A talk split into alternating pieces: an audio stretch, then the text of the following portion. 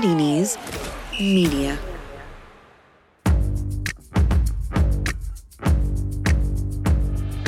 Yet another totally football show. Today, West Ham have Kepa for breakfast and burst Chelsea's bubbles, while Greenwood leads Red Renaissance. He's a Mason, and so are the Red Devils. Plus, bitter cherries, and on the weekend, the pubs open, points getting pulled all over the championship. We investigate in this totally football show in association with Paddy Power.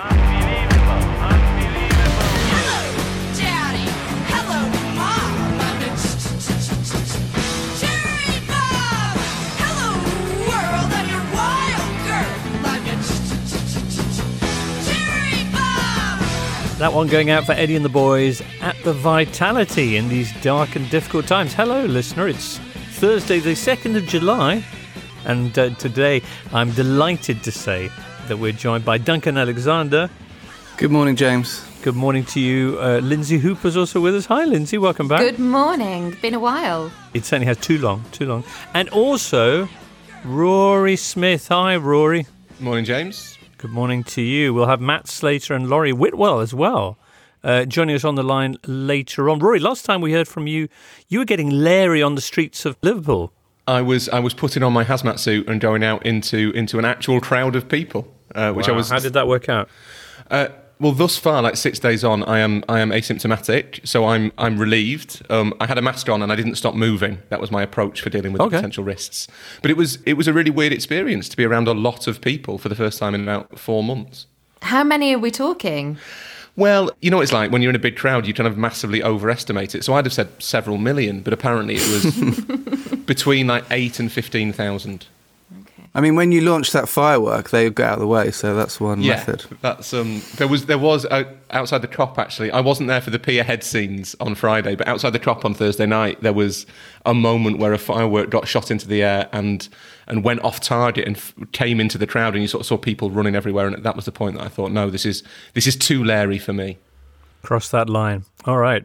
Well, that was the night that Liverpool became champions, of course. And this evening, Thursday evening, uh, they'll be received in glory at the Etihad, having their Guardiola of honour, as Liam David O'Donnell described it. Nice one. Ahead of their clash with Man City. That's one of two games that are still to come in this round 32 of the season. The other one being Sheffield United Spurs. Already, though, we've had loads of games and loads of goals, and it's getting really, really interesting in the top four five race and also the relegation battle, particularly after Wednesday night's game at the London Stadium. Let's start there. You're listening to the Totally Football Show with James Richardson, part of the Athletic Podcast Network. And if you're not yet a subscriber to The Athletic, make sure you check out their coverage of each and every Premier League club by taking out a free 30-day trial by heading to theathletic.com slash totally. Antonio. Yarmolenko might be through here, and Yarmolenko's been found on the edge of the box. Just Rudiger to deal with. Here's Andre Yarmolenko, and he scores for West Ham United in the 89th minute of the game. There it was, the Yarmolenko goal. Where had he been, Andrei Yarmolenko? One of the many questions after that game. Well done, the Hammers, who not only have done the double over Chelsea for the first time since 2002 3, but also are the first team from the bottom five to win since the restart. How about that? Yeah, I mean, before that game kicked off, it looked like no one in the bottom five was ever going to win again, and we were set to see the first bottom five all with fewer than 30 points since 1905, which, when you think three points for a win came in in the early 80s, is, is pretty unlikely. But um, but West Ham looked good-ish.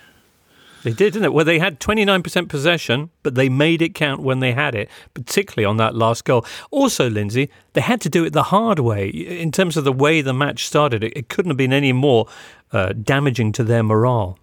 Exactly. I think the character that they showed was the particular strong point here because VAR came in. You saw David Moyes look deflated on the sidelines, but I don't think that really resonated with the players. They seemed to carry on, and I think that was credit to them. Um, and then as the game went on, certainly in the last 10 minutes, you felt that they could get that winner. Um, and looking at the Antonio post-match interview, I don't know whether you've seen that with Sky. How brilliant was that? He he shows just how much it meant. Um, and three points now. I think that that could do it. That could do it because there's real strugglers with Watford and Bournemouth down there. I, I think West Ham probably another point and they'll be okay. Yeah, I, I was before that game. I was of the view that we should relegate the bottom five. That we should just rip up the rule book. Everything's changed anyway because of the, the pandemic. So just just relegate them all. Like if you they they what competed for thirty nine points and got three between them before that game. That's not that's not good enough. You are adding nothing to this division. You've had three months off to reset and rebuild yourselves, re, re, regain your shattered confidence, and you get three points out of thirty nine. They should all have been relegated. And I think Lindsay's right. That it may well be that thirty points somehow is enough to keep you up. No one else is getting thirty three. West Ham one win, and that that will be them done. I think. Hmm. Well, it was Souček nil, Varchek one. Uh, early on, and then of course Chelsea roared up the other end and got the penalty to put them ahead, and West Ham retook the lead through the wonderful Michael Antonio, and wasn't his post-game interview a delight, particularly the bit where he signed off with "Thank you for having me," which was uh, delightful, and and then Willian, who I'm sure you have a stat about Duncan, equalises again for Chelsea before that terrific strike from Yarmolenko, who's I completely forgotten about. We were saying the other day about West Ham and how when they've survived in the past, they've always had a difference maker, and they don't have that this season. Could Yarmolenko be that man? Yeah, he looked he looked good uh, in that cameo. I mean, Willian, as you mentioned, um, he's the first player ever in Premier League history to score in every month of the calendar year. I mean, as someone pointed out, not many players have had that opportunity. And yes, correct, that is true. But um, I mean, from Chelsea's point of view, it's pretty worrying. I think Lampard's only the second manager to lose ten Premier League games in a single season in the Abramovich era. The only other man to do it was Conte, um, and then he got the sack, even though he'd won the league. Lampard doesn't have that to to fall back on, but what he does have is obviously the legacy and the and the club legend status. So it is interesting that you know he's he's being allowed more rope than any other Chelsea manager in, in modern history. Um, and yes, Chelsea look good going forward, but they're not going to challenge for the title next season if they continue to defend like this. Only Norwich have let in more goals from corners this season, and only Norwich and Villa have conceded more from crosses. So, I mean, that is not good. And it's you know it's all very well spending all that money on Timo Werner, but I would suggest the defence and the goalkeeper uh, need some uh, work over the summer. Yeah, they've conceded 44 goals this season, which I think is their second worst in the Premier League after the, the famous 96 97 season when I can't remember what Chelsea did. Did they- I think they won a cup. That is kind of remarkable that they've let in that many goals. And it does suggest that there is a kind of like a structural flaw to the team. And I agree with Duncan. I'm not sure that signing Werner and Ziyech really sorts that out. How come they beat Man City then? Well, I kind of think that they're a bit they're a bit streaky. Chelsea, they're the same as Manchester United. That when everything, when they can build up a head of steam and everything's going well, they they look really really good. And then as soon as things don't click or or kind of a player loses form or the goals don't come or, or you just run into a kind of obdurate opponent, which amazingly is what West Ham proved to be. I'm not sure that Lampard or Solskjaer can really sort that out that quickly. And I think that's going to be that might be the thing that next season holds both of them back from getting closer to Liverpool and City, which is that, that they will have runs. We've seen them both do it. Where they, they kind of go 10, 12, I think United are 15 unbeaten. And then they have a setback. And I'm just not sure that either manager quite solves the problems as quickly as they need to. If you look as well at the 89th minute winner from Yarmolenko, not to take anything away from that strike, but it is well known that when he drifts in on that left hand side, he he often repeats this same style of goal, and it should be a warning to everyone else watching West Ham that you know you want to make sure that he doesn't get that room and that he doesn't get in onto that favoured foot.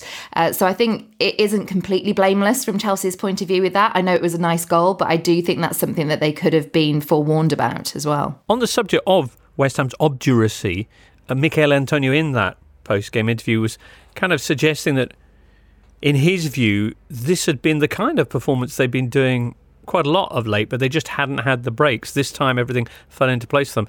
Is that right? Have we been unnecessarily harsh on, on the Hammers? I think that they have got the quality of player that should be at least mid table. So there is a part of me that thinks they have been underperforming and maybe not getting some breaks along the way is part and parcel of a season in the Premier League. Um, I am shocked when I look at their personnel compared to a team like Bournemouth, for instance, and Norwich, that they are so close together in in that huddle. Because I think West Ham should be way ahead of those two teams. Well, they're currently three points clear of the bottom three. Chelsea, meanwhile, have to worry because that top four race or top five, Man City's verdict, is expected now on the 13th of July is looking incredibly tight. Four teams, just three points separating them. Leicester on 55, Chelsea on 54, Man United and Wolves on 52. Last day of the season at this rate is going to be interesting because Leicester will be playing Man United and Chelsea will be up against Wolves. Bosh. Oh, and West Ham will be up against Villa too. Anyway, uh, Wolves and Man United very much the teams in form in that top four five uh, race. So we'll talk about them next. It's America's birthday this Saturday, so here at Paddy Power, we thought what better time to celebrate the fact that we don't live in America. Yes, there's some good old fashioned equestrian racing at Epsom in the afternoon, and then two of England's oldest association football clubs, Chelsea and Watford, will do battle in Kensington. And to celebrate, we're giving customers five of the Queen's pounds with which to bet on each event. That's a five pound free and gratis bet on the 225 at Epsom, and a five pound free and gratis bet on Chelsea versus Watford. Paddy Power. Online exclusive. New customers must deposit £10 in total per customer. Opt-in required. T's and C's apply. 18 plus. BeGambleAware.org. You're listening to the Totally Football Show with James Richardson. All right, listener, coming up this weekend, big games. Chelsea hosting Watford on Saturday, Leicester up against Palace, Man United take on Bournemouth, and Wolves have a go at Arsenal. Uh, obligatory tweet from that red haired dude who says, With Chelsea and Leicester losing, is it realistic to say the top four could be Liverpool, City, United, and Wolves? Wolves, Lindsay. It is realistic, isn't it? It's a possibility, James, isn't it? It's a strong possibility. However, I have sat down with Willy Boly this week to do an interview, and it did concern me that he said they're aiming for a draw against Arsenal. I think what he was trying to say is that they are putting more of an emphasis on clean sheets at the moment, which has been impressive. And he used this phrase of not wanting to suffer. So that probably relates to the grueling schedule as well. And having watched Wolves the last couple of matches, I was at Molineux for the Bournemouth match. It does feel like a deliberate tactic to get to half time at nil nil. I don't know whether anyone else picked up on that. I didn't. I didn't realise they were trying to do that. But there's been, there's It been a lot. feels like that when you're watching it. There's a lot of teams who seem to be trying to get to half time with it at nil nil at the moment. Um, but it would make sense. Like I think there's there's been a lot of kind of en- energy conservation about a lot of teams in the last. Well, I suppose the first like three weeks of the restart, teams have been quite keen to. No one's really come out of the blocks fast, and that must be to do with kind of managing your workload. But I think that possibly might change now. I mean, yesterday was obviously July the 1st, was 4.25 goals per game, up from 2.15 in the June games. And it kind of made me realise finally, after all these years, why teams do pre season. I just thought it was to annoy me and to, you know, fill up teletext. But actually, it turns out that, you know, teams do need two or three games to, to get up to speed. I, so I think actually the rest of this month, we're going to see a lot more kind of fast paced action. Diogo Jota definitely does. He is notoriously a player that after a few weeks when the season starts starts to get going, but it does take a little while and that has been evident on his recent performances. So Wolves have had three straight wins since the restart, allowing their opponents only three shots on target in those three matches. Rui Patricio's only had to save one shot from inside his penalty box in six hours of football, but they were facing West Ham, Bournemouth, and Villa, and they didn't have a huge number of chances themselves. So, how good are Wolves? Have they hit form or just a sweet run of fixtures? How good are they? I think it is difficult to say when you look at that opposition. Um, Arsenal last season at Molineux, they beat them 3 1. And that was one of the performances I really enjoyed of the season, actually, because Arsenal is such an expansive team as well. It was a really good test. Um, they had a lot of the ball. Wolves like doing that sometimes. Uh, but of course, Arsenal very quick on the counter attack with Aubameyang too. So it is going to be an interesting matchup. I think defensively, they're looking surer than I've seen them all season. I think this back three has just, since Willy Boly came back from that injury, has just developed so well. But not only that, a mention for Romain Saïss, who has slotted into that back three seamlessly. And they are really now a very difficult team to break down. And Rui Patricio, you if you get past the defence, you've still got to beat Rui in goal, who I think has also looked really, really solid. So defensively, yes, Wolves look better than ever. I think um, in in attack, we've had this tactic of bringing Adama Traore off the bench. And then injecting some pace into the last 20 minutes of matches. I don't know whether that will continue to work. So I do think there are other things that need to be worked on with attack. I think we haven't had as many shots on target in particular. Uh, but uh, when you look at the teams around us, apart from Manchester United, we have to be a front runner to get into that top four. I think the the way the fixtures have fallen works brilliantly for Wolves to have those kind of those three, yeah, slightly kind of more appealing games right off the bat of the of the restart has kind of given them, as Duncan mentions, like that that sense of pre-season. If you if you want the closest you're going to get to a pre-season game is Bournemouth, it has an air of a kind of let's just play the first hour and see what happens game. And I, I wonder whether this now Arsenal represents kind of a step up in, in intensity, although this is this current Arsenal, not the Arsenal that we kind of think of. And if you look at the run in, there are points there for Wolves. Sheffield United are in free fall. Everton are, are going well but have nothing particularly to play for. Burnley have nothing to play for. Palace have nothing to play for. And then Chelsea on the last day, like you say, James. That's that's not bad if you're if you're looking at kind of getting enough points to overhaul one of Chelsea or Leicester. That that is certainly feasible, I think, for Wolves to finish maybe not top four, but certainly top five. All right, but what about Arsenal then this Saturday, who, yes, haven't been the most convincing of teams, but are coming off a 4 0 win over Norwich? Looking good there, Duncan. Yeah, I mean, they were helped by a fairly catastrophic error from uh, Tim Krul for Aubameyang's first goal.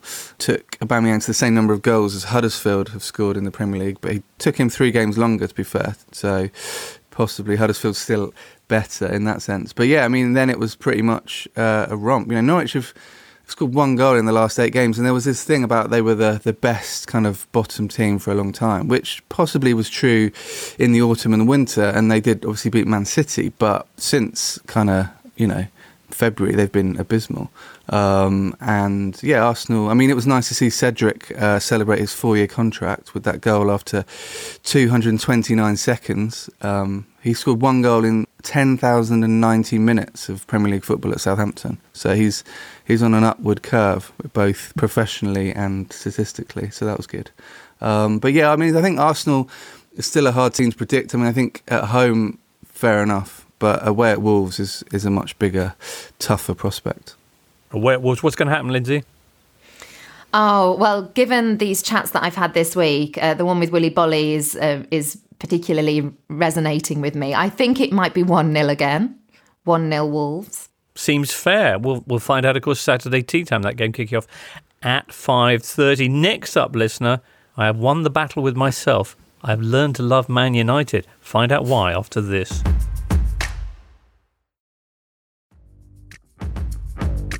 You're listening to the Totally Football Show in association with Paddy Power. Mason Greenwood has three colleagues in the box. Fernandes is one. And that was absolutely lethal. Just as Brighton were looking to get back at Manchester United, they cut them apart. Yes, listener, Man United are back. Are they the latest fallen Northern Giant about to end their uh, seven years of hurt? And why have Solskjaer's side emerged from lockdown transformed into this sleek, sexy soccer ball machine? Well, we're joined now by Laurie Whitwell, uh, the Athletics Man United correspondent and a guest on the Talk of the Devils podcast. Uh, Laurie, thanks for joining us. First of all, what an insanely good name for a Man United podcast that is. Yeah, I can't claim credit for that one. Somebody else with much more creative uh, juices than me uh, thought of that one, but yeah, I like it. Right. And and here's the thing. We were just talking off air about the fact that we like Man United. That was always one of the constants of football for me that I couldn't bear them, but it's impossible not to enjoy watching them right now. Yeah, it's certainly uh, a nice feeling for anyone with a United affiliation. Um, I think the the goals at Brighton particularly, you know, stood out. Um, I mean, the piece that I did after the third goal for the Athletic was uh, about the counter-attacking uh, potential of this team and the fact that it kind of reminded me so much of those goals at Arsenal um, back in the day. You know, Rooney and Ronaldo uh, slicing through it, and the kind of quality that they have on the break, uh, and also now that addition of Bruno Fernandes means that they can actually break down some deep defences, which was obviously the, the issue for such a long period throughout this season. It's it's mad to think back to that Burnley game in January where it was doom and gloom. The, the atmosphere at Old Trafford was absolutely toxic, um, losing 2 0 at home, to now this 15 games unbeaten, loads of goals scored, 11 clean sheets. Um, it looks like it's it's really on something. Right. Like the good old days. Is it going to last this time, do you think? Uh, I've got more faith, certainly, that this is lasting than the initial bump that Solskjaer got. I think that very much was a anyone but Mourinho situation where, okay, Solskjaer clearly came in and, and put smiles back on faces and, and kind of freed up a lot of the players, but um, it was always, it was never quite a, a situation where it would be uh, for lasting success. That, and I, I think Solskjaer actually said uh, to Ed Woodward from a very early point. This this squad needs renovation. It needs improvement. Um, needs a different profile of player. Um, he's now got quite a few of those in at least, but clearly needs more. I think that's the the one thing. You look at the starting eleven, and it's a really good uh, team now. You've got a few extras. You know, with, with, with Scott McTominay and Fred that could rotate with Matic or or maybe one of the other sort of midfielders. But then beyond that, the squad probably needs a bit more quality and depth to actually, you know, mount a, a sustained, well, certainly mount a sustained title challenge, given how far Liverpool are ahead and, and Manchester City. But I think you saw at Norwich and in the second half at Brighton after the changes came, the level wasn't quite as high. So um, that's the challenge now for United. Mm. You mentioned uh, Fernandes, whose arrival has been seismic, particularly in terms of the, of the stats. Mm. But is the real reason for Man United's sudden renaissance the lumbering 31 year old reserve who happened to come on against Spurs? Manny Matic, are we talking about? Yes. Yeah, sorry. I, I was trying to think of his age then. I, was, I couldn't quite. uh, yeah, I, I think he's been brilliant. I mean, he it just gives that balance to the team. I, think we were all sort of wondering how will Bruno and Pogba fit in the same side together. And really, I thought it has to be Matic, even though McTominay and Fred, I'm a big fan of both of theirs. The discipline that he brings to the team, the kind of selflessness that he, he has, where he just sits there. He, he does cover a lot of ground, though, to be fair. You know, he, he gets um, sort of across the pitch, I suppose, is, is the best way rather than up and down it. Um, but he, he's, he's looked real quality. I mean, the uh, game against Sheffield United, I, I think even though Martial scored a hat trick, I think perhaps he was my man of the match just for the way he went about things. Patrice Evra obviously flagged him up for the Brighton game, and it's probably unlucky that he didn't start at Spurs because Solskjaer probably wanted to have some faith in, in the players that had got you know more on, on the unbeaten run, and he, he, he perhaps didn't feel he could necessarily start Pogba, so that meant that probably he had more space to give you know Fred and McTominay time, but. Matic probably since the turn of the year has been one of United's best performers, most consistent. You know, just behind Bruno probably in, in um, the level of contribution to the team. And I mean, he's, he's signed. Uh, they've extended his contract for another year, so he'll be at the club at least until 2021. And I, I'm told they're in talks. You know, to perhaps extend that even further. And I, I wouldn't be disappointed if that is the case. Wow. Okay. A wonderful hook pass to unleash that uh, third United goal uh, midweek. Lindsay. I was just wondering, Laurie, whether the single biggest thing that Fernandes has brought to the team is that he's got them looking forward. Um, from from the moment he arrived, I was getting so frustrated watching Manchester United prior to his arrival, whereby the ball was often going backwards or within midfield. There was very few of those balls that were releasing strikers like Martial when we saw that hat trick the other night. And is that the one single thing he's bought? He's got them now going down the pitch in the right direction. Yeah, certainly. I mean, you look at actually his past stats, and this was the thing that originally when United were linked with him last summer, um, and they sort of distanced themselves from him, which seems a bit odd now. But it was actually the completion rate of his of his passes, so it was like seventy something percent, not not like a high percentage basically. But the reason for that is because he tries things, and yeah, he might not succeed all the time, and sometimes I think, for example, away at Spurs, even though uh, I think he did actually get sort of man of match there, I, I sort of thought maybe he was a little bit lower than his usual standards, just because he, he kind of was hitting them quickly. The, the passes forwards and, and perhaps not taking his time on them. But I guess that's just what you get with him. That sometimes he will try stuff and it, it comes off brilliantly, and other times it doesn't quite work. But at least there's the chance there. Whereas, as you say, previously United's midfield was a bit pedestrian and it was you know passing it sideways too much, taking too much time, ponderous. I mean, Solskjaer was tearing his hair out at times watching it because I don't think that's what he was asking them to do. But Bruno's actually got the quality to to produce these passes, and and then it means that Pogba, the the burden, the creative burden, isn't on him all the time. So obviously he's the focus of so much attention. And if you've got someone like Bruno next to him that can you know riff off him and and you know he can take the mantle a bit more, Pogba's a bit freer, and he's actually not necessarily the star of the team, which is crazy to say.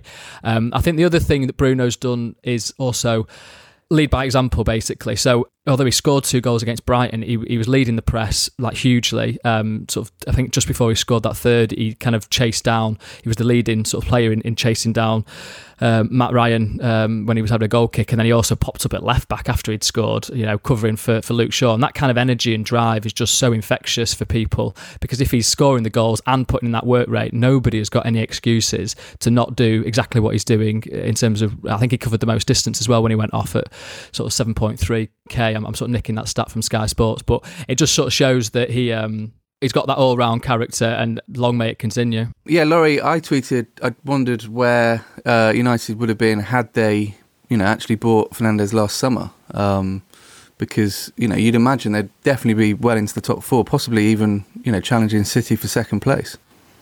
Yeah, totally agree. I think the impact that he's had has been remarkable. I don't think anyone predicted that he'd come in and fit so seamlessly. But now that he has done, we can use that, as you say, to kind of think back and, and go, well, actually, if he'd come in the summer, it's difficult to imagine him not having this kind of impact because, you know, the number 10 uh, for a long period was Andreas Pereira or Jesse Lingard, and they're just nowhere near the quality that he brings. And yeah, I don't know the reasons particularly why. Solskjaer wanted to start with his defence, so that's why Maguire and, and Wan-Bissaka were, were brought in to, to shore that up, and then you build from there. But clearly, I think United were slow off the mark to complete certain deals. I think they were slow to sell Lukaku and to get Alexis Sanchez out the door, and that left very minimal time to then bring a creative player in, a, forward player in. And Solskjaer left himself lie. He, he accepts this, and I think that's quite a selfless thing, really. But um, but yeah, Bruno, if he'd come in, I mean, even if you look at January, even if he'd come in when Solskjaer and Phelan originally went out and scouted him, I think it was like January the 5th um, over in Portugal, he didn't come in for another sort of three weeks after that. And this is after that Burnley game. And that's when it got really difficult for United. And you just sort of wonder, well, could they not have done this deal before? I don't, you know, they'll, they'll say that they were negotiating for a lower fee. You look at the, the base rate and it's it's like 47 million pounds, I think, something like that. So it's not a, a, a massive amount of money for United's standards, but equally, I don't think it's that much less than what Sporting were originally demanding. So when you add in all those factors, buying him earlier for the you know, perhaps extra couple of million it might have been, I think would have been hugely beneficial to the team this season. Laurie Whitwell of the Talk of the Devils podcast. It, there's an interesting thing with Greenwood that there's kind of a there's been a bit of a rewriting of history with Marcus Rashford that that he was always destined to be a star, but that wasn't really the case when he was in the academy. They knew he was good. They presumed, I think, that he would be a Premier League player, but that he, he wasn't one of those young kids who was was talked about as a dead cert. That he wasn't someone you heard about when he was 15, particularly other than this kind of a talented kid called Marcus Rashford, one of a few that they're looking at. Greenwood is different. Greenwood people have been talking about since he was about 14 as as he is going to make it. And you, you you looked at the way he's taken to that team and the way he's been brought in by Solskjaer kind of quite softly quite gently. That looks like he that makes that gives him the air of someone who could be kind of transformational for that team. So I think that they are still I'm slightly skeptical about it's 15 games unbeaten. United have done this under Solskjaer throughout. They've kind of gone on runs and then it all falls apart Greenwood is the kind of player who maybe could tie everything together if he becomes as good as people expect him to. Mm. Well, 15 games unbeaten, as you say, the second longest unbeaten streak anywhere in Europe. 38 goals scored during that time, and just four goals conceded. Their next three matches are Bournemouth, Aston Villa, and West Ham. Bournemouth this Saturday, who won the reverse fixture at the start of November with a Josh King goal. Perhaps unlikely to see a similar scoreline this time round, we'll be talking about why after this on Apple Podcasts, Spotify, Smart Speaker, and now ad free on the Athletic app. This is the Totally Football Show with James Richardson. Listener, also this midweek, loads of other things happened. Arsenal did Norwich 4 0, we mentioned that. Everton beat Leicester 2 1. On Monday, it was Burnley with a 1 0 win at Palace. And Wednesday afternoon, Newcastle went down to Bournemouth and romped to a 4 1 victory, which leaves the situation at the bottom. Thus, Norwich are now seven points from safety. Then you have three teams within one point of each other Watford on 28 points and Bournemouth and Villa on 27. Let's talk about Bournemouth Newcastle, the free flowing, free scoring Newcastle, Duncan. Yeah, they've uh, they've come out of the lockdown pretty good. They've scored twelve percent of their goals for the whole season uh, on the first of July, which uh, wasn't a sentence I envisaged saying last winter, but there we are. I mean, they're they're only 10 points off a Champions League spot if it goes to fifth. I mean, more realistic is possibly eighth in the Europa League, but that would be a nice little little achievement for Steve Bruce after the you know after the opprobrium he, he suffered in the in the autumn. Um, but yeah, they. I mean, the bigger story there, I think, is obviously how bad Bournemouth look, and they look doomed. I would suggest. I think if we're going to crow as well about Fernandes at United as we just did, then we have to do the same for Saint-Maximin because he is a standout player. He could be in any of the top six sides easily, and I- think Newcastle are going to really have to try and hold on to him because he does make that difference. And those three assists, brilliant, but it's the work rate, isn't it? He just never stops. Yeah, imagine him at Wolves, Lindsay, if you had Traore at one side If and Saint-Maximin at the other. It'd be if we lose. Traore, he'd be a good a good person to bring in. All right, okay. Bournemouth do look a bit broken, don't they? Four straight defeats now. Man United coming up. Yet when they won the reverse fixture back in November, they went to seventh in the table. Since then, they've taken 11 points from a possible 63. And they've got a really awful run of games coming up. They've got four of the top seven inside 11 days. That's Man United, Spurs, Leicester, and Man City. I could go on. Here's another thing about Bournemouth they're not scoring goals anymore. No, that's always been their, their kind of saving grace. Bournemouth is, is you, you accept that they're a bit ropey at the back, but they're quite good going forward, and that has dried up. Not and not just since the restart. They've been they've been pretty bad in 2020. The, given the run in, given the way they performed against Newcastle, given how kind of beaten Eddie Howe sounded after the game. Bournemouth aren't quite as relegated as Norwich, but they're not far off. It would it looks at the moment like it's like it's those two and one other from from probably Villa and Watford, maybe West Ham. To an extent, with Bournemouth, it's it's kind of been coming. They've always they've always kind of known this is a risk. They've they've had those long runs of, of winless games.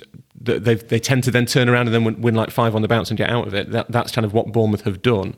But what's really staggering is that they've they don't seem to have prepared for the fact that relegation happens. That at the end of the season, three teams are relegated literally every year in the Premier League. They they don't seem to have noticed that and unlike certainly Norwich, possibly even Watford, if Bournemouth go down, you get the feeling that it's a long road back. Yeah, and the other thing, they kind of have this sort of image of being quite a plucky underdog club, but they've spent a lot of money on transfer fees. You know, sort of twenty million on Dominic Solanke, who hasn't exactly hit the ground running. I mean, you know, lockdown, everyone focused on the the rubbish on Bournemouth Beach, but um, possibly uh, Vitality was uh, the place to look. As regards the other games, Leicester losing 2 1 against Everton. Andrew Beasley pointing out that that famous 9 0 that Leicester enjoyed over Southampton, since then, two teams have had almost identical records. Uh, Leicester only scoring two more goals than Saints in that period. They've only taken 17 points from 16 games, a pretty dramatic fall off under Brendan Rodgers. And Mark Davidson also says, uh, let's not skim over Burnley winning. Uh, let's have a discussion about how they only had one fit striker, players who are moving on who are not available, a bunch of mainly youth team players on the bench, and they still managed to go and win and get clear in the clean sheets table. Sean Dyche has worked miracles, says Mark. In my opinion, Everton are in better shape than Leicester um, as a, a future potential top four side. Um, and I know that everyone loves to rave about the job that Brendan Rodgers has done, and I don't want to take too much away because I think what Leicester have achieved this season, even if they do free fall a little towards the end, has still been fantastic. But Tielemans has been below par. They're not getting the goals that they used to get from midfield. And with Jamie Vardy not having his scoring boots at the moment, um, that seems to be the crux of the issues. Whereas with Everton, when you look at how Ancelotti's building that side, Richarlison, Sigurdsson, Calvert Lewin, I can see goals in this team and I can see them coming certainly for next season um, with a flurry. So I think they are one of the teams that could overtake Leicester going forward. Don't skim over Burnley, though, Lindsay. you went to their game at Palace, didn't you? I did, I did, and there's there's issues there. So I did the post match interview with Sean Dyche, and you can tell that there's a lot that's gone on. He he referenced lockdown and how there's been a lot to adjust to um, and get his head around, and he was referring to this drifting relationship with the owners. Um, and I think talking to some colleagues at the match, there seems to be an overwhelming feeling amongst the media industry anyway, and it would be interesting to get Duncan and Rory's opinion that that Dyche could be going to Aston Villa. Hmm? Is this true? I mean, I suppose it'd be easy from a kind of kit recognition point of view, which is. which is- I always think that Biggest challenge for any manager, isn't it? It's about it's a bit like getting divorced and then marrying someone with the same name as your previous partner. Just easier Right. for everybody. He didn't The- have it tattooed on him, Rory. He's all right. He maybe just really likes claret and blue with West Ham next. I d it, it does feel a bit like Dyche. If you if you were in Sean Dyche's position, I think you you would be be thinking now: Is this as far as I can take this club? Because Burnley have been incredibly sensibly run. They're kind of the opposite to Bournemouth. They've they've got a new tra- when their when their time in the Premier League comes to an end, which it inevitably will at some point. They'll have a new training ground. They'll have a lot of money in the bank. The the, the future of the club will, will be secure for years to come it's been run really sensibly. They will need to go and spend a bit of money this summer, I think, to, to bring in some fresh blood and potentially to kind of take on that next like playing evolution to see if they can if they can become a little bit more expansive. And I think it would be understandable if Dyche looked at that and thought, well, maybe that's a job for somebody else. I want to go and see if I can can start a new project. And as much as he's not fashionable, which is an image he doesn't always help himself with, he's he's a lot more innovative than people give him credit for, Dyche. But I spoke to him during lockdown and I ran him while he was jet washing, and that was a really Sean Dyche image that he he was spending his time jet washing stuff. And I sometimes think like it's nice that Sunday, he's bloody Sunday. he t- he t- it was really nice that he told me it's a great bit of colour as a journalist, but you do think you that's not going to convey the right. Pep Guardiola does not have a jet washer. Pep Guardiola maybe pays someone to jet wash stuff for him, but maybe not. Maybe he doesn't care about you know clean patios. But Right. Was he washing his jet? Do you think maybe Pep would be doing that? Pep might wash his jet. That might be that might be what jet washing is to Guardiola. But I think Dyche maybe could be could be forgiven for looking at Burnley and thinking this rebuilding job is not for me. The, the bench on Monday had two goalkeepers, only seven in total, and seven players that had four minutes of Premier League experience between them. Yeah, I mean, it's a very Sean Dyche thing to do, but that does explain why he's only used four subs out of a possible 15 since uh, since lockdown ended. So, you know, Burnley, they've taken 45 points from 36 goals this season. In, in their Premier League history, they've got 242 points from 226 goals. They make the most of, of everything. One of the teams that done that also did that was Stoke, who scored 398 goals and got 457 points in their Premier League time.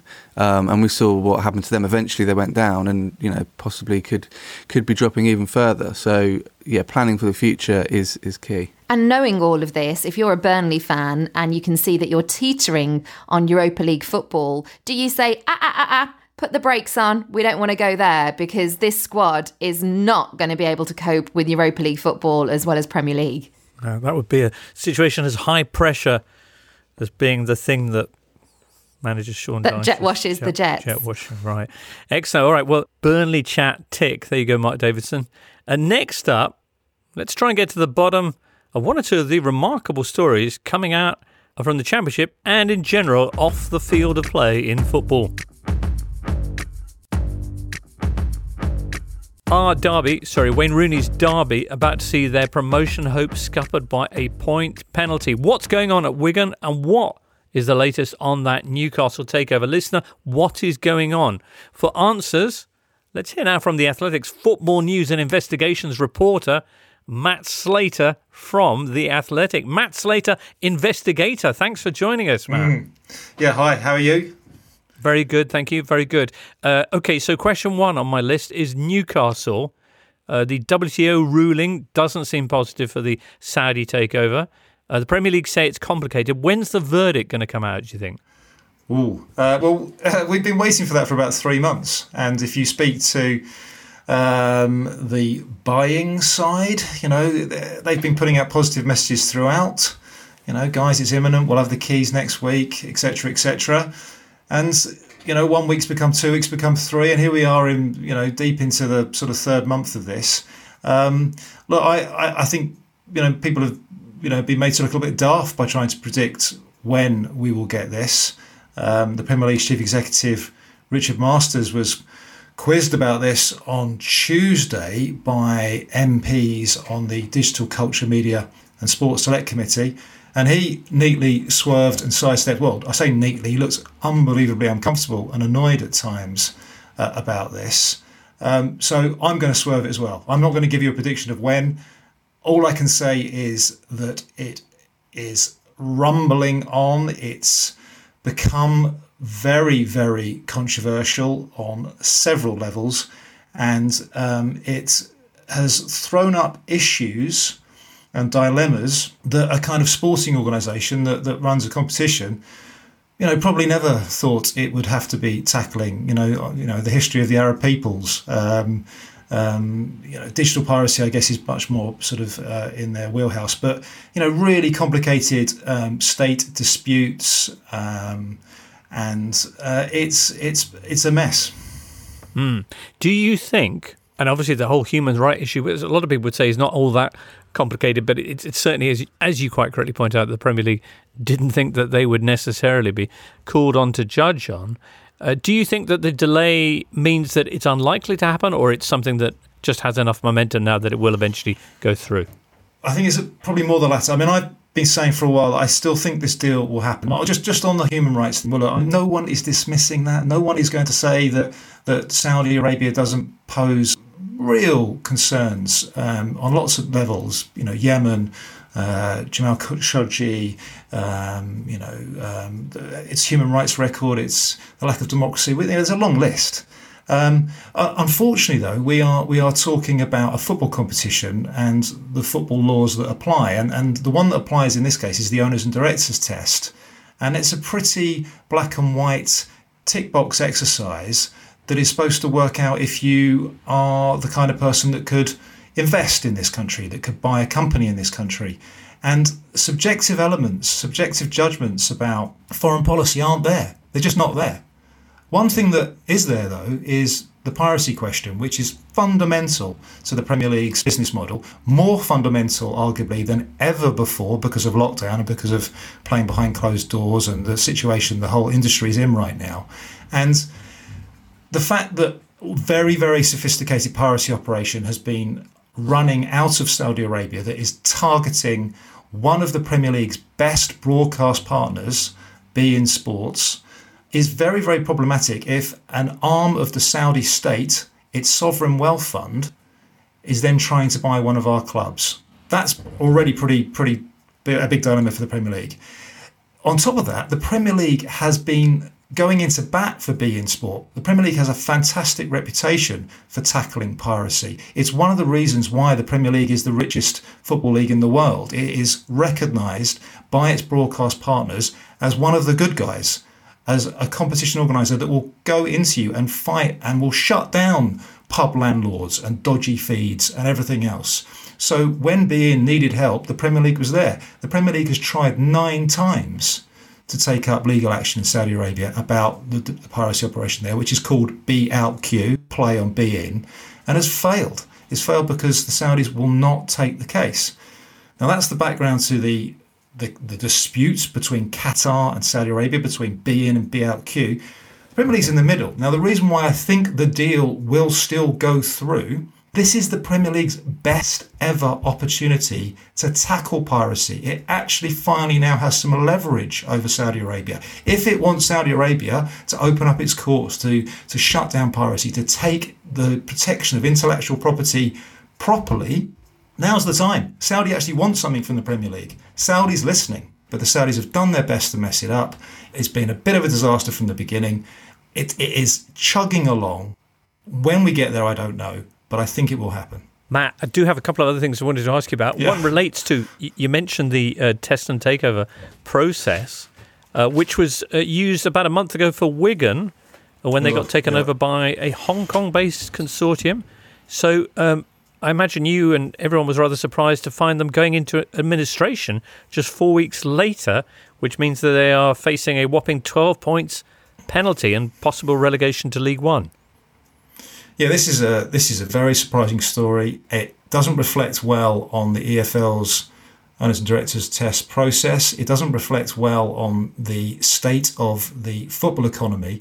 It's it's really confusing. I think it's a little bit too early to work out quite what's happened. What we do know is the administration process was a surprise. We've mentioned you've mentioned that uh, the club was sold. David Whelan, who of course was the benefactor there for so long, sold the club to this Hong Kong-based company. I think two years ago. Um, you know, they, they came along. They wanted to they wanted to like everyone does. They wanted to sort of put some money in and, and you know establish it in the championship and ideally progress it into the Premier League. I think what everyone finds out when they try that is the championship is a just a car crash in terms of finan- finances. It is just it's just very very hard for anyone to do that sustainably. It's very very hard for clubs to compete with you know Premier League ready clubs, clubs that are in receipt of parachute payments. It's not a fair competition the championship. So you know what what appears to have happened is that these these new guys, newish guys, have for whatever reason, and look, they've mentioned Brexit, they've mentioned uh, some people have even mentioned the coronavirus, though the timing just doesn't make sense for that excuse. Um, that they that they'd had enough. That they you know that they- this wasn't this wasn't as easy as they thought it was going to be. It was a lot more expensive than they thought it was going to be. So there was a there was a sale to a related party to another company. Now it does look like the first company effectively sold it to themselves. Um, there there is a, a lot of crossover between the the first Hong Kong based company and the second company, who are actually based offshore. I can't remember if it's the Cayman Islands or British Virgin Islands, but you know that that there does appear to be something going on there. This this this sort of shuffling of the paper, this this sort of change of ownership. The EFL waved that through because they'd already waved the first lot through, and the first lot were run by a guy who does have a high profile in Hong Kong, does have a reputable business. He's in the uh, casino game. And they thought this new lot would be fine. Well, this new lot, three, four weeks later, have put the club in administration, surprising everyone. And it just, it, there's just things about it that don't stack up. I mean, they are risking relegation to League One. If they want to sell the club, they're going to be selling a league. Well, there's in danger. They're going to sell a League One club, not a Championship club. They'll get less money for that. Um, that that doesn't make sense to me. They only had to fund it for another month. Wigan were flying; they were absolutely comfortable. So there are, there are things that we don't know yet about this. There's this very big loan that's being placed on the club with eye-watering interest. You know what is that about? Is this process about shedding all the other debt? I I, I, think this is a a Chinese story, and Chinese stories are very very hard to get into. All right, well, we'll wait to hear more about that, Matt. Uh, just lastly, then, in terms of points penalties in the Championship, a word that that might happen to Derby County and Sheffield Wednesday. Sheffield Wednesday are currently 10 points above the relegation zone. Derby, who after their midweek win over Preston are just one point off the playoffs. What's all this about? Why are they facing penalties? the, the background to these cases, I mean, they are separate and different in, in kind of nuanced ways, but they are broadly similar. This is all to do with the amount of money that EFL clubs are allowed to lose over three-year periods. It's about 39 million pounds. This is this is the uh, the financial fair play rule in the in the in the EFL. Um, both clubs were were you know very likely to to lose considerably more than that at the end of 2018 both clubs, uh, Derby first, um, spotted a loophole in the rules that if you sold the stadium to yourself and then leased it back, um, you could book quite a big profit uh, in in a year uh, that could turn losses into profits, and that's what they did, and that's how they got around financial fair play. It was it was legal, it was allowed, but there are arguments about the amount, the valuation of both those stadiums, particularly in Derby's case, they valued Pride Park at 80 million pounds. Sheffield Wednesday are slightly more conservative, 60 million pounds. Um, Villa have done it as well. I think it was 57 for them. Reading have done it, 27-ish for them. Birmingham, I think about 23. So I think there's about five five clubs that have done it. Um, so there's a there's an argument about the valuation. You know, is that fair? Where have you got that from? Can we have a look at that ourselves? And the EFL have done an independent valuation of Pride Park, and they think it's about 50 million. So right there, there's a 30 million pound difference. Um, with Sheffield Wednesday, it's more about the timing. They, they it looks like they've kind of got their timing a little bit out of kilter, and you know, could they have been too late with the sale to make a difference in the year that they really needed to make a year? Derby's got a bit of a sort of side issue around how they value players on their books. So look, they are complicated, but they all boil down to the same thing, really. You know, did you lose too much money, and have you tried to exploit this loophole, which, as I said, is legal? Have you overdone it? You know, do you actually still face a financial fair play penalty? And if you do, there's a sliding scale. There's a little bit you can add on top for an aggravated breach if you sort of fib to us, or you know, you, you weren't, you didn't deal with this in good faith. And that's where we're at with both of them. Uh, both clubs deny, strongly deny any wrongdoing, and have very, very vigorously defended themselves. Of course, one story not touched on there by Matt Slater was Roy Keane to Azerbaijan. Is it going to happen, Rory? I think probably not. Uh, I think that seems unlikely to me that Roy Keane uh, would would take his sort of wandering angry man circus act all the way to um to Baku. I think I think he's probably got other thing other irons in the fire. Can't quite see it really. Okay, all right. Here's a quick tweet from Rowan then. The other day, I was watching the Villa versus Wolves game and was thinking about how rare the goalkeeper to manager career move happens in top flight football. Can we, asked Rowan, get a list of some of the great managers who are former goalkeepers? I realise now that I've kind of sprung this on you, uh, people, but um, I can contribute Dino Zoff and uh, that's it. James, come on, Walter Zenga. Well, yeah, oh yeah, Walter but he says great managers, It not would- managers. by Yeah. the by the standards of most people, Walter Zenga is a great manager. That's true. That is true. I just, I just don't think he would have had that career if he wasn't Walter Zenga. But I suppose that's not the issue here.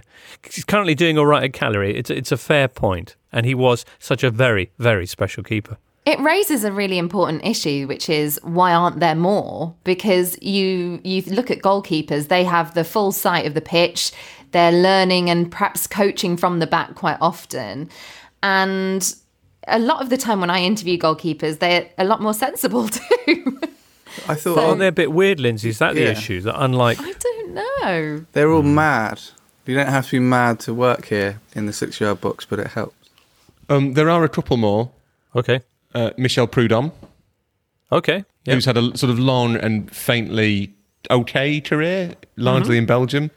Um, and apparently, and I'm, I'm not going to pretend this is from anything other than Google, um, Raymond Goethals, who Oh, really? was manager of Marseille when they when they won the Champions League. Did they win the champion? They won the Champions League, didn't they? It was Yeah, we, still oh yeah, ninety three. Yeah. we we don't like talking about it, but they won the Champions League.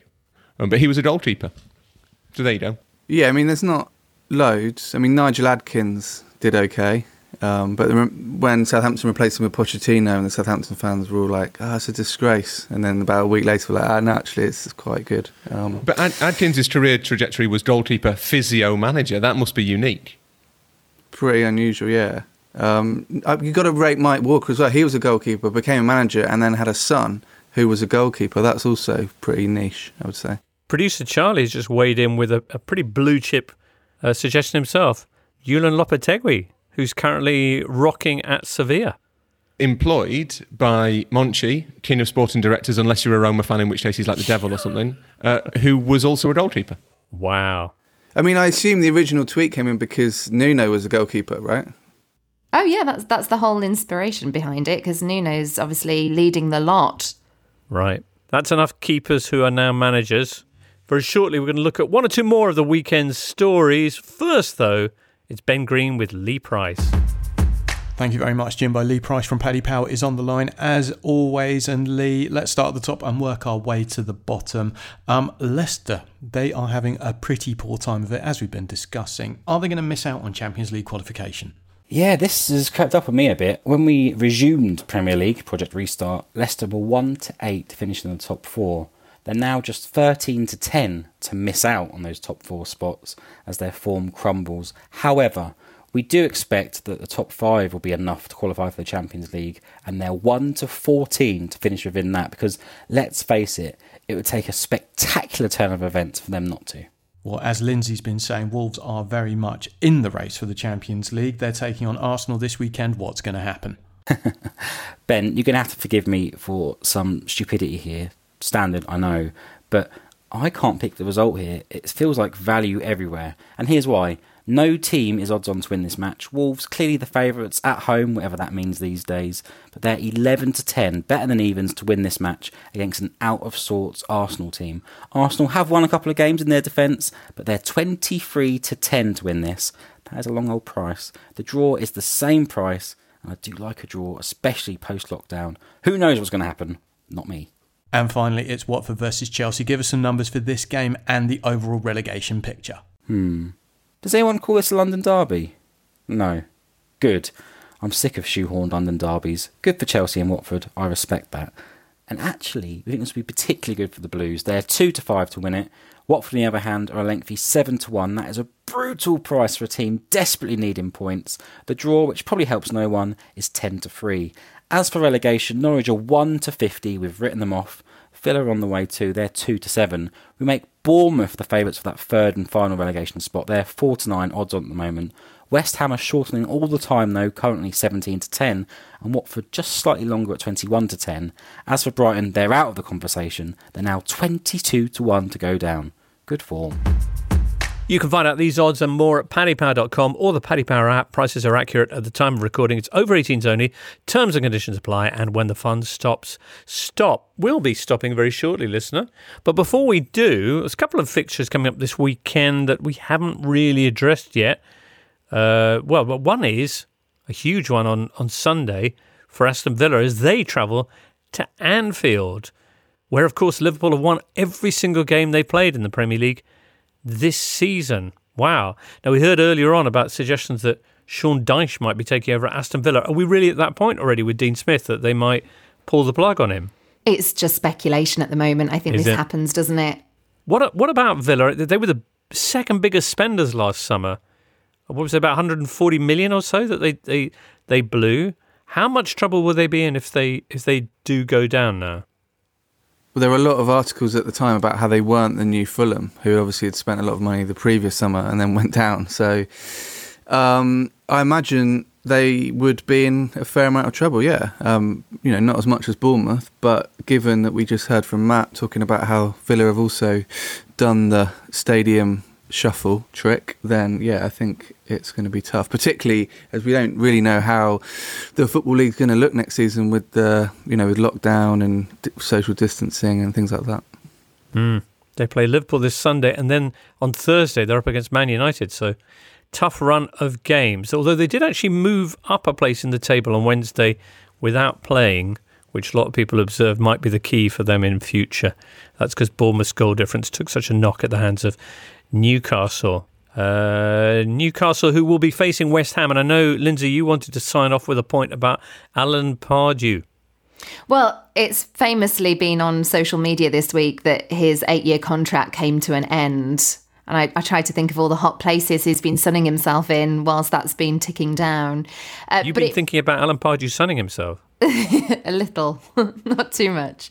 Um, but it also made me think of other bad deals in football. And that's something that we're talking about on the offside rule, which is also part of the athletic family now. It's a way of me getting that into the podcast. Right. And uh, Phil Jones at Manchester United, you may recall he signed a new deal, and it was a long deal last year. A five year deal, keeping him at Man United till 2024. He's made eight appearances all season. He doesn't seem to be figuring for Ole Gunnar Solskjaer at the moment. And remember as well, they doubled his wages £120,000 a week. And I just think that might be one of the worst deals that Man United have done recently. Are we are we prepared to say now that Phil Jones probably isn't the new Duncan Edwards? Probably. Do you guys have any other really bad deals that you would like to? I learnt one this this week, which I hadn't seen before. I'm no expert on baseball, but I saw this thing. There's a player called Bobby Bonilla who got released by the New York Mets in 2000. They iced him. Yeah, they owed him about six million dollars, which they didn't want to pay him. So he said, "Okay, fine, um, forget it for now. But from 2011 until 2035, every July the first, pay me like I think it's just over a million dollars. So every year on July the first, they pay him about 1.1 million dollars, and that's going to carry on until 2035, which seems strange, but also probably good for him. He must love when it gets to June. It's like, all right, kids, we're going on holiday again. So effectively, what he's done is he's got them to sort of manage his money as well. Had he had it in one lump sum, he might have blown it all. But this way, you know, he manages to keep consecutively being a millionaire. We can't be far from from Barcelona coming up with that arrangement with some sort of player, surely. Yeah. But if any any any football team is likely to to take the vanilla approach, it's Bar- Barcelona at some point will be paying someone a million quid not to play for them once a year for thirty years. It'll be Antoine Griezmann on, on current form. Poor chap. Of course, there's been loads of other stories midweek, uh, especially in Europe, and we now have a very special uh, European podcast to take care of all of that business. I say now we, we've re- we've returned to that format, and there'll be another one of those out next Monday evening, Tuesday morning for you.